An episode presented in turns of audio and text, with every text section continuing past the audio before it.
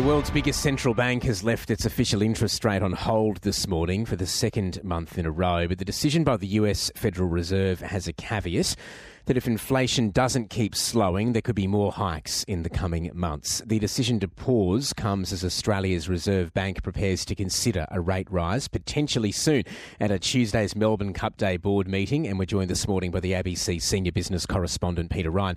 Uh, Peter, what are the chances of more interest rate rises in the US, firstly, given that language this morning from the Fed chairman Jerome Powell? Well, uh, good morning, Tom. Uh, pretty cautious language, as you'd expect. Um, Jerome Powell leaving the Fed's funds rate in the range of between 5.25% and 5.5%, the highest level in 25 years, actually substantially um, higher than the 4.1% uh, cash rate we have here. Now, Jerome Powell announced what you might call a hawkish pause.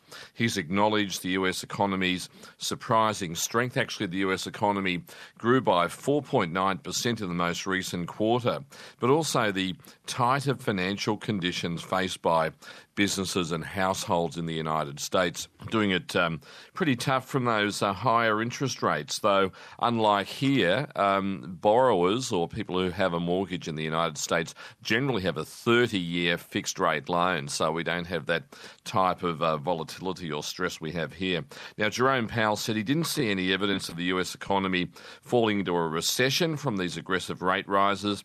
He also doesn't see interest rate cuts next year, meaning interest interest rates will probably stay higher for longer, though some economists think if the Fed holds next month as well, this could well be the peak in uh, US interest rates. Now, the Fed has an inflation target of 2% over time, and inflation remains well above that at 3.7%. And this morning, Jerome Powell sounded a long way from declaring victory. Inflation has moderated since the middle of last year, and readings over the summer were quite favorable. But a few months of good data are only the beginning of what it will take to build confidence that inflation is moving down sustainably toward our goal. The process of getting inflation sustainably down to 2% has a long way to go. We remain committed to bringing inflation back down to our 2% goal and to keeping longer term inflation expectations well anchored. Jerome Powell, chair of the US Federal Reserve there. Peter Ryan still with us. Peter, Australia's Reserve Bank Board meets on Tuesday, as I said in the uh, introduction there. Melbourne Cup Day. Will that decision by the Fed have any influence on the rates decision here?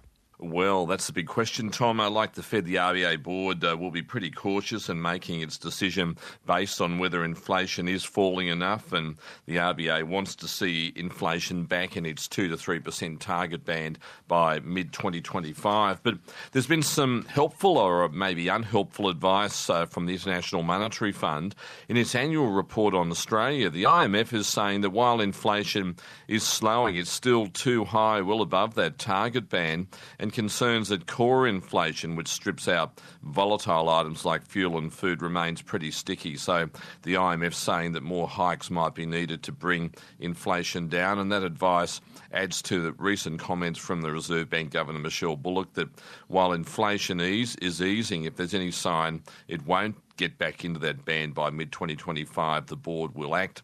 And Tom, this morning money markets see a 63% chance of a hike on Melbourne Cup Day to 4.35%, 13 since um, May last year. Not a certainty, but most economists uh, think it's going to happen, and anyone with a big mortgage will be watching very closely as well. We'll find out soon. Thank you very much, Peter. That's the ABC senior business correspondent, Peter Ryan, and this is ABC News Radio across Australia. Thanks for your company this Thursday morning.